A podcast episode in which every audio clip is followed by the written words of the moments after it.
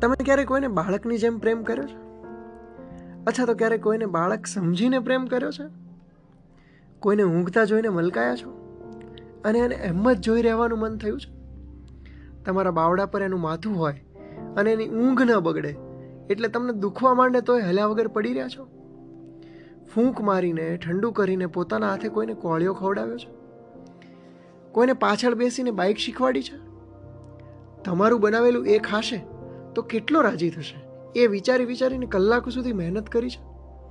કહેવા ખાતર નહીં, એને સાચે જ કામનો, જફાનો અને જવાબદારીનો થાક લાગ્યો છે એવું મનથી વિચારીને કોઈ દિવસ માથું દબાવી આપ્યું છે? કોઈને ગાળ શીખવાડી છે? કે પછી કોઈને અભિયમ હેલ્પલાઇન શું કહેવાય એ કહ્યું છે? એફઆઈઆર શું કહેવાય એ સમજાવ્યું છે?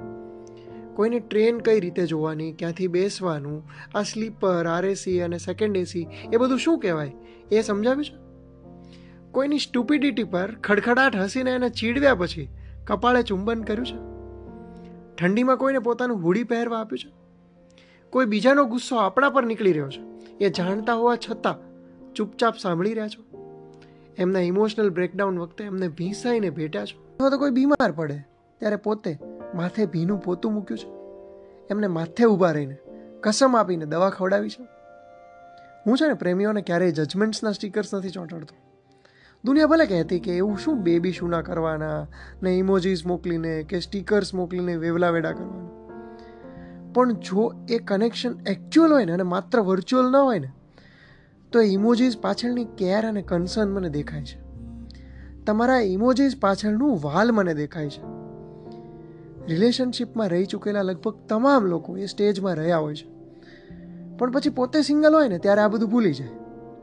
પણ હે મારા વાલા આશિકો દુનિયા ભલે એને વેવલા વેડા કહેતી, પણ તમે એકબીજાને સ્પેશિયલ ફીલ કરાવવા માટે જે કરવું પડે ને, એ બધું જ કરી છૂટજો એમના પર વાલ આવે તો કોઈ શું વિચારશે? એ કંઈ વિચાર્યા વગર તમને જે મનમાં આવે એ બધું રીતે એક્સપ્રેસ કરો.